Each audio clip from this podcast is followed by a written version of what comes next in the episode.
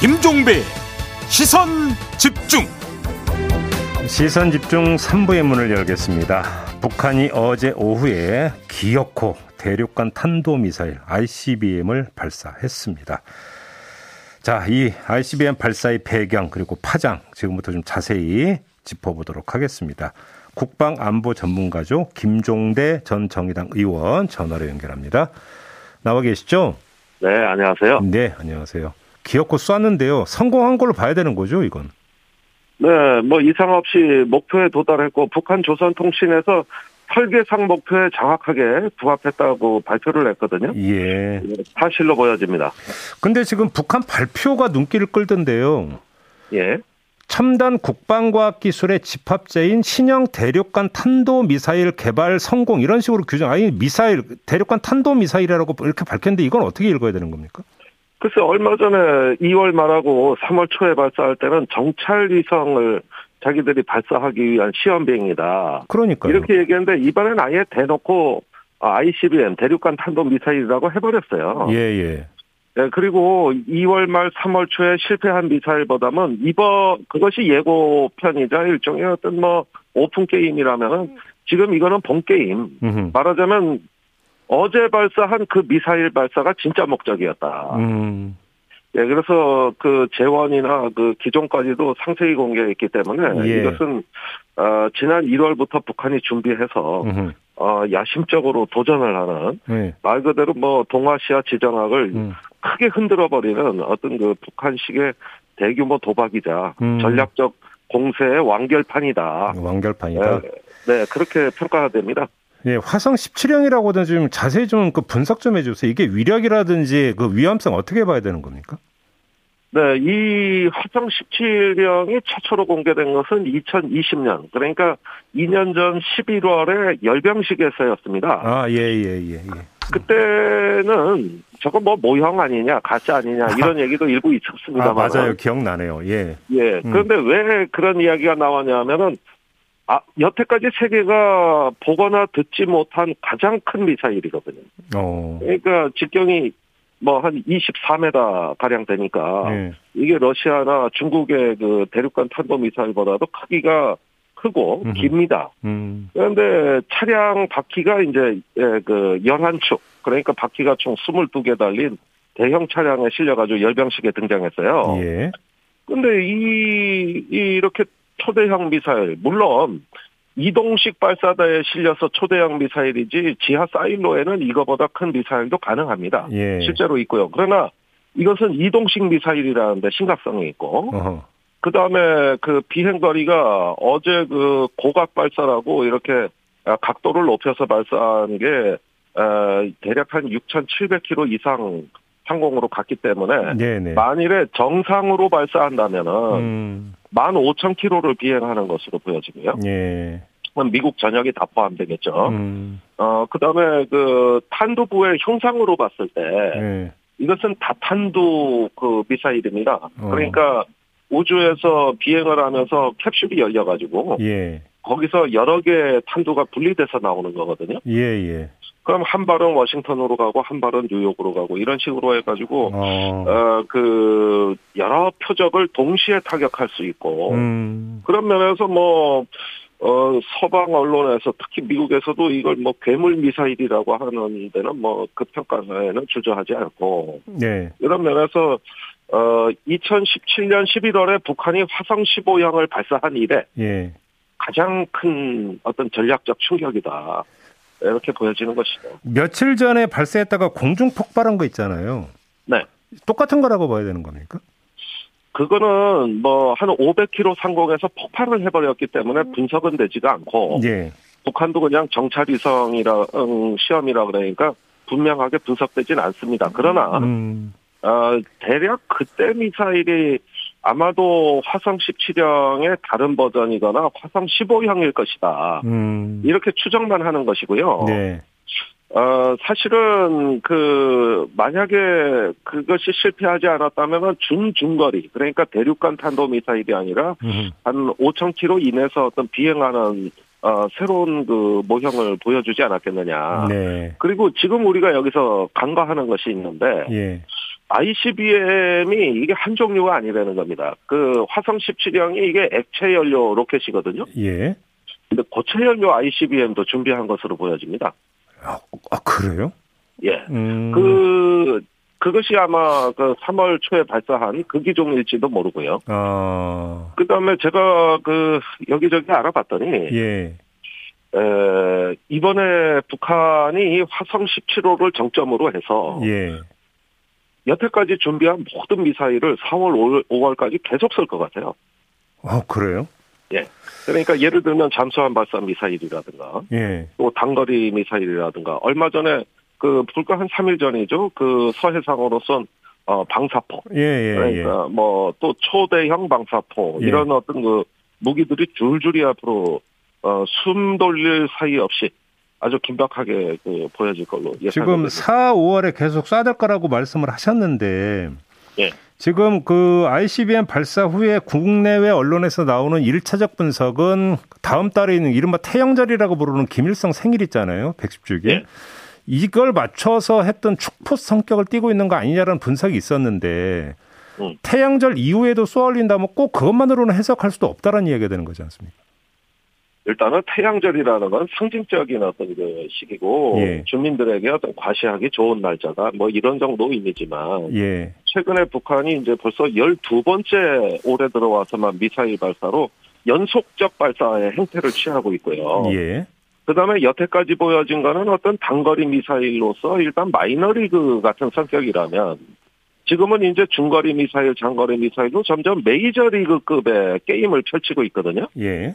그러니까 이거는 한 번에 끝나는 게 아니라 어, 태양절 4월 15일을 전후한 이후까지도 음. 계속 이 행렬이 이어짐으로써 어떤 그 전략적인 판을 흔드는 예. 이런 북한식의 어떤 그 대공세는 충분히 예견된다고 볼 수 있습니다. 그 조금 전에 근데 의원님께서 SLBM까지 그러니까 그 말씀하시는데 이것도 지금 개발이 완료가 됐다고 파악하고 있는 겁니까? 네. 여태까지 개발이 완료된 게 아니라 중간중간에 이제 재원 시험을 한 거고 예. 성공적 발사까지는 했습니다. 예, 아, 그런데 예, 예. 에, 그 문제는 잠수함에 싣고 다니는 미사일은 개발했는데 잠수함이 아직까지 실전 배치가 안 됐거든요. 네. 그러니까 지금까지는 뭐 수중에서 바지선을 동원해서 쏜다든가 이런 비정상적 발사였다면 네. 앞으로의 발사는 기술적 완성도가 더욱 어, 높아지고 예. 그 다음에 전국적으로는 발사 잠수함에서 진짜로 쏴보는 음. 이런 시험까지 줄줄이 예정돼 있다고 보시면 되겠어요. 그 일전에 그 지금 잠수함 건조 중이라는 보도가 나온 바가 있지 않습니까? 그러니까 북한은 지금 2,000톤급, 3,000톤급 그 잠수함까지도 건조하고 있고 그걸 공개했습니다. 예. 그런데 공개된 장면을 보면은 아직까지 이게 어, 정식으로 취약한 잠수함이 아니라 음. 아, 그 중간에 이제 제조 과정을 공개한 것이거든요. 예. 그러니까 이게 이제 한경도 심포에 그 조선소에서 그 음. 제조 중인 걸로 보여지는데 이게 완성 단계라면 아마 북한이 공개할 겁니다. 아, 그래요. 예. 정말로 SLBM까지 이렇게 되어 버리면 문제의 심각성은 더 훨씬 커지는 거 아닙니까? 어, 일단은 그 2018년 4월부터 북한이 스스로 설정한 모라토리엄, 네. 즉, 어, 핵실험과 어, 중장거리 미사일 발사를 중지하겠다는 약속은 여기서 이제 종말을 고하는 것이고요. 예. 이제부터는 다시 2017년 상황으로 되돌아가는 것이다. 에이, 그러면은 음. 예, 결국은 어, 당분간은 한반도에서 긴장이 고조되고 심, 심하면은 뭐 어떤 그 전쟁 위협까지도 우리가 대비해야 될 것 같습니다. 아, 자, 정리를 해보죠. 그러면 지금, 그러니까 그 북한의 노림수를 뭐로 봐야 되는 겁니까? 일단은 바이든 정부에 대한 실망이 가장 큰데다가 예. 어, 전략적인 고려를 아마 했다면은 어, 최근 인도 태평양 지역에서 미국이 그 상당히 위신이 추락하고 어, 힘의 공백이 나타났다. 음흠. 그다음에 우크라이나 전쟁의 여파로 예. 북한이 그 탄도 미사일을 쏴도 유엔 안보리에서 예. 러시아가 반대하면은 제재 결의안을 통과시킬 수가 없거든요. 네. 따라서 국제 제재 이 포위망에 빈틈이 보였다. 어허. 미중 전략 경쟁이 그 심화되면서 중국이 북한을 필요로 하는 음. 이런 어떤 그 지정학적 이점이 어, 생겨났다. 음. 그리고 맨 마지막으로 어, 어, 한국의 이제 정권 교체기에 네. 그, 어, 윤석열 그 정부의 출범에 대해 가지고 북한이 굉장히 그 날카롭고 신경질적인 반응을 보이고 있는데 네. 이에 대한 경고 의미도 주고 사전에 주도권을 잡는다는 어떤 전략적인 포석도 깔려 있는 것으로 봅니다. 아, 뭐 이거 한꺼번에 여러 가지를 말씀하셔가지고 지금 예. 좀, 하, 이거 뭐 좀 가능한 범위에서 하나하나 좀 짚어보죠. 며칠 전에 저희 방송 유튜브 연장 방송에 나오셔서 예, 북한이 ICM 발사에 그러니까 성공을 하면 미국이 한미일 합동 그 해상 훈련을 추진하려고 했었다라는 말씀을 주신 바가 있었습니다. 예. 그러면 이걸 그러니까, 미국이 이걸 다시 꺼낼 가능성도 있다고 보시는 겁니까? 그러니까 사실은 알려지진 않았지만은 대선 기간 중에 문재인 정부의 그 난제 중에 난제가 예. 미국이 그 1월부터 이제 ICBM 발사를 예고한 북한에 대해 가지고 한국 정부에 모종의 그 방안을 제시했어요. 네. 이게 뭐냐 하면은 아, 한국의 동해나 서해 이 한반도 인근 해역에서 네. 만약에 북한이 미사일을 쏘면은 한미일 3국 공동 훈련을 실시하자. 네. 아, 여태까지 우리가 일본 자위대하고는 인도적 차원의 재난구조 훈련을 한 적이 있지만 예. 이런 군사적인 성격의 에, 훈련을 그것도 한반도 인근 해역에서 한 적은 없거든요. 예.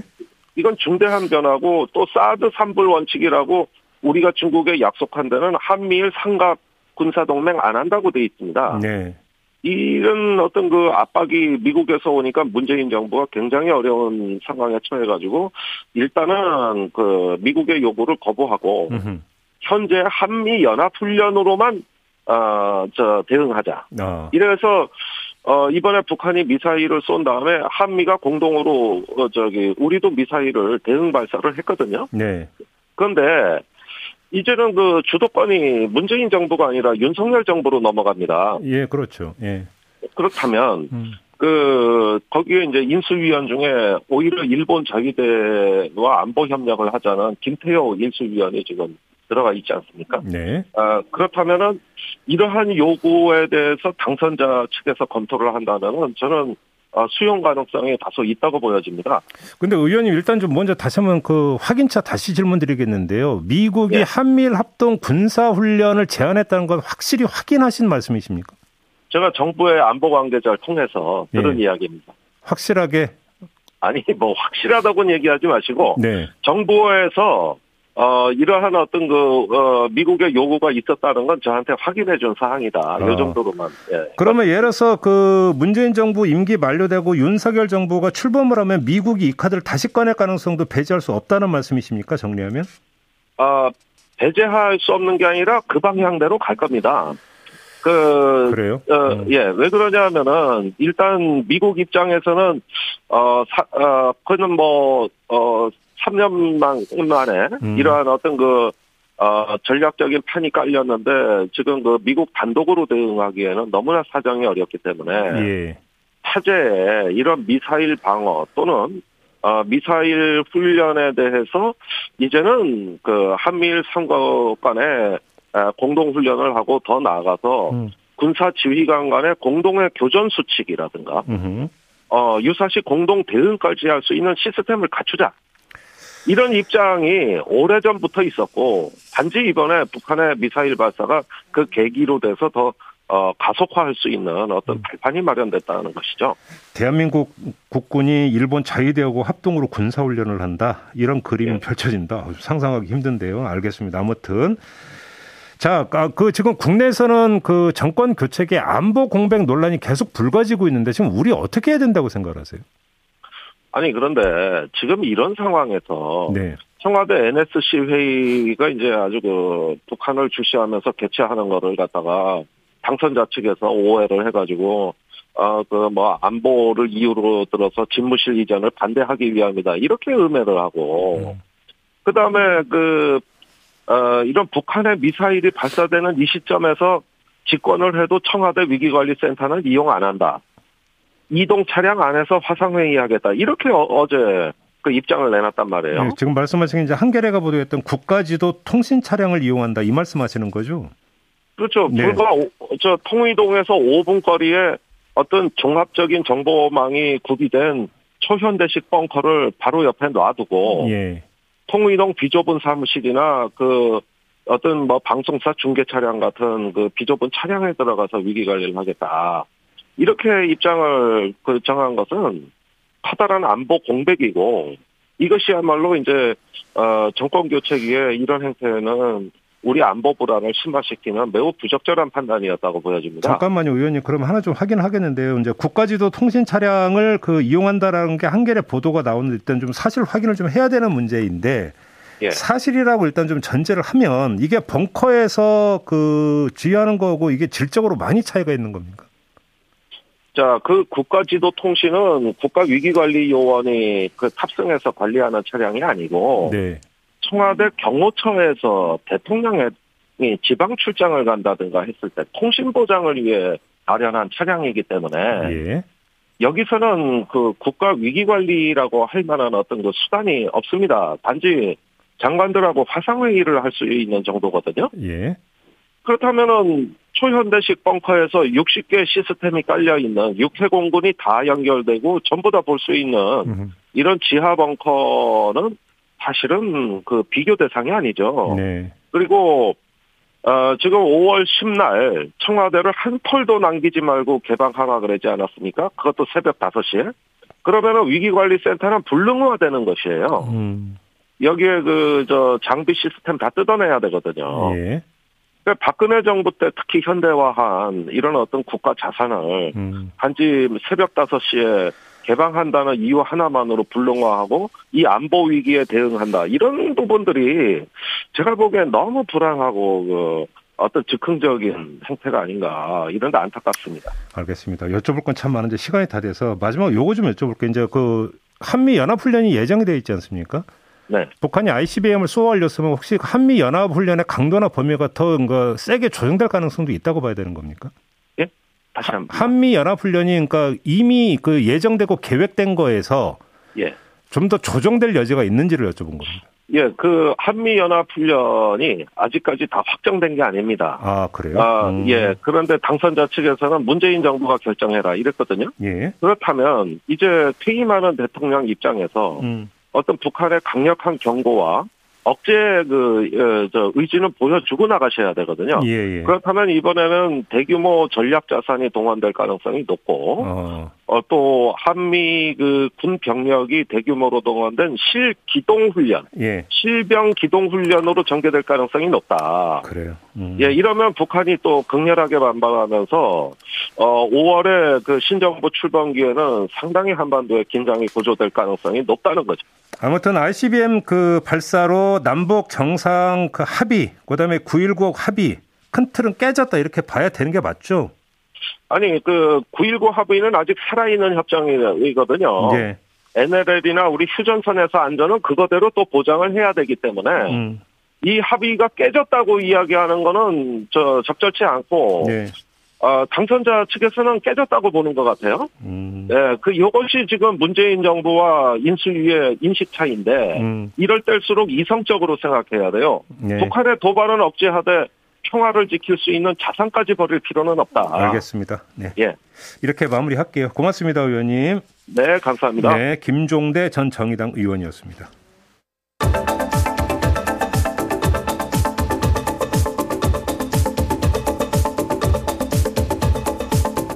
네, 비컨 뉴스 진행하겠습니다. 헬마우스 임경비 작가 모셨습니다. 어서 오세요. 안녕하세요. 자, 어떤 이야기입니까? 최근 온라인에서 이제 우크라이나를 돕겠다면서 국제 의용군에 참전하려고 하거나 서로 이제 관련된 정보를 공유하는 움직임이 좀 있어서 논란이 좀 되고 있습니다. 사실 이런 이 위험한 관심에 불을 붙인 장본인 우크라이나로 떠났던 유튜버 이근 씨에 대한 소식이 최근에 좀 전해졌는데 예. 이 가로세로 연구소라는 유튜브 채널에서 이제 의혹 제기를 하나 했습니다. 어, 자신을 폴란드 교환학생이라고 소개한 제보자가 폴란드에서 이 씨를 만났다고 주장하는 내용인데 예, 보니까 이 씨가 이근 씨가 이제 폴란드의 안전한 호텔에서 머물면서 매일 아침에 조식까지 챙겨 먹고 어, 전쟁 영화를 촬영하듯이 이제 영상 촬영을 하고 있다. 이제 이런 식의 이제 주장을 한 겁니다. 이거 사실 확인된 얘기예요? 어, 일단 주간조선이 외교부 쪽에 직접 확인을 해봤을 때는 사실이 아닌 걸로 보인다고 보도를 했습니다. 음. 우크라이나에 들어갔던 우리 국민이 다시 폴란드로 이제 재입국을 하게 되면 음. 우리 외교 당국에 이제 통보가 되도록 돼 있는데요. 네. 어, 최근에는 이제 뭐 그런 소식이 없었다고 하고 음. 정부에서 파, 악하고 있는 바에 따르면 어, 이근 씨는 아마 이제 우크라이나 서부의 한 도시 호텔에서 머물고 있다라고 하는데 음. 이 호텔이 이제 각국에서 몰려드는 용병들이 뭐 장비를 갖추고 임무를 부여받고 뭐 이런 곳이라고 하니까 얼마 전에 이제 러시아 측에서 이제 공습을 했던 르비오 인근이 아닌가 이제 추정이 되고요. 음. 어, 제 저녁에는 이제 이근 씨의 유튜브 채널에서는 뭐 이것도 또 가짜뉴스라고 주장하기도 했습니다. 음. 자, 아무튼 언론이 뭐 엄청나게 보도를 쏟아내던데 이런 보도를 어떻게 평가를 해야 될까요? 그 사실 오히려 이렇게 자꾸 이근 씨에 관한 소식을 알려주는 게 더 자극을 하는 거 아니냐 이제 이런 평가도 좀 나오고 있어서 거- 걱정이 되는 게요. 국제 의용군이 이렇게 언론에 관심을 받다 보니까 얼마 전에 이제 우크라이나에 가겠다고 이제 탈영을 했던 어 해병대 병사 같은 사례. 가 나오는 거 아닌가 뭐 이렇게 좀 생각이 되고 어제 온라인에서는 이제 이 그 해병대 병사가 실시간으로 어 이제 폴란드 국경으로 향하면서 도로 사진을 찍어가지고 올렸던 카카오톡 오픈 채팅방 우크라이나 국제 군단 지원자 모임이라는 이 채팅방이 화제가 또 됐습니다. 어, 기사가 나온 걸 보니까 여전히 이 채팅방이 굉장히 좀 활성화돼가지고 운영되고 있다고 계속, 해서 계속 음. 운영된다고? 네 그래서 저도 어제 직접 그 채팅방에 좀 참여를 해봤습니다. 예, 어떻던가요? 어, 뭐 들고 나는 사람들이 좀 있긴 한데 제가 들어가 있는 동안에는 어, 꾸준히 300명 이상이 이제 채팅에 참여하는 걸로 이 보였고 예. 여러 좀 이제 법적 현실적 문제들을 이제 피하기 위한 목적인 건지 이제 카톡방 공지가 어, 유의사항으로 한, 한 10여 개 조항으로 이제 꽉 차 있었습니다. 음흠. 뭐 타인에게 불법 출국을 권유하지 말라든지 우크라이나에 입국, 입국하는 방법을 묻지 말고 음. 대답하지도 말라든지 뭐 이런 식의 아마 공지는 뭐 출입국 관리법이라든지 형법상의 이제 사전죄라든지 뭐 이런 현행법 위반을 피하기 위한 게 아닌가 뭐 이렇게 좀 아무튼 생각이 되고 이건 주의사항이고 실제 대화 내용은 어떻던가요? 어, 실제 대화 내용 보니까 이 의용군과 관련된 대화가 직접적으로 많이 이루어지지는 않고요. 예. 음. 뭐 전쟁의 현재 상황이라든지 앞으로의 전망이라든지 좀 이런 일상적인 대화가 좀 띄엄띄엄 이루어지는 시기였습니다. 예. 그래서 채팅에 참여해가지고 우크라이나로 언제 출발하냐 이제 이렇게 묻는 사람이 있으면 오히려 어, 채팅방 방장이 개입을 해가지고 출국 관련된 일정 공유하는 거는 권장하지 않는다 이렇게 음, 음, 제지를 한다든지 음. 뭐 어떤 사람이 이제 우크라이나에 살고 있는 친형을 구하러 간다라고 이야기를 하면서 같이 싸우러 갈 사람은 연락 달라고 하니까 이 점잖게 타이르기도 하고 이 전반적인 분위기로 봤을 때는 뭐 그렇게 이제 적극적으로 의용군을 권하는 것 같지는 않았는데 물론 이제 과거에도 오픈 채팅방에 일단 사람을 모아, 모아들인 다음에 개별 접촉하는 경우도 있었기 때문에 뭐 거기까지 좀 직접적인 확인은 어려웠지만 제가 좀 느끼기에는 어, 뭐, 이렇게, 이 채팅방에 대해서는 외교 당국이라든지 이런 쪽에서 이제 모니터링이 조금 필요하지 않을까 싶긴 음. 했습니다.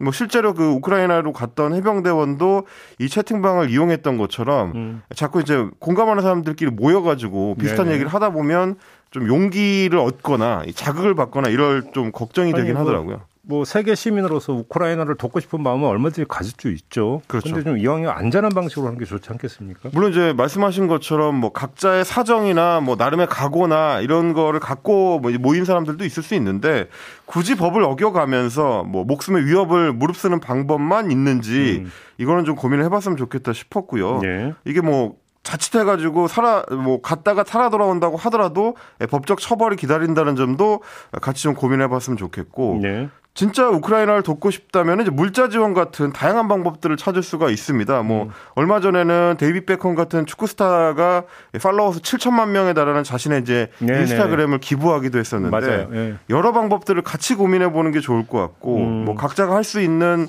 어, 현실적이고 안전한 지원책을 찾아보자는 음. 말씀을 또 다시 한번 드리면서 알겠습니다. 어, 삐꺼민 뉴스 이렇게 마무리를 좀 하도록 하겠습니다. 이게 이제 마무리가 될 것 같습니다. 다음 주에 저희가 이제 개편에 들어가는데 그렇습니다. 비컨 뉴스는 오늘까지 여기까지만 진행을 하는 걸로 하고요. 헬마스 임경빈 작가와는 다른 코너에서 네.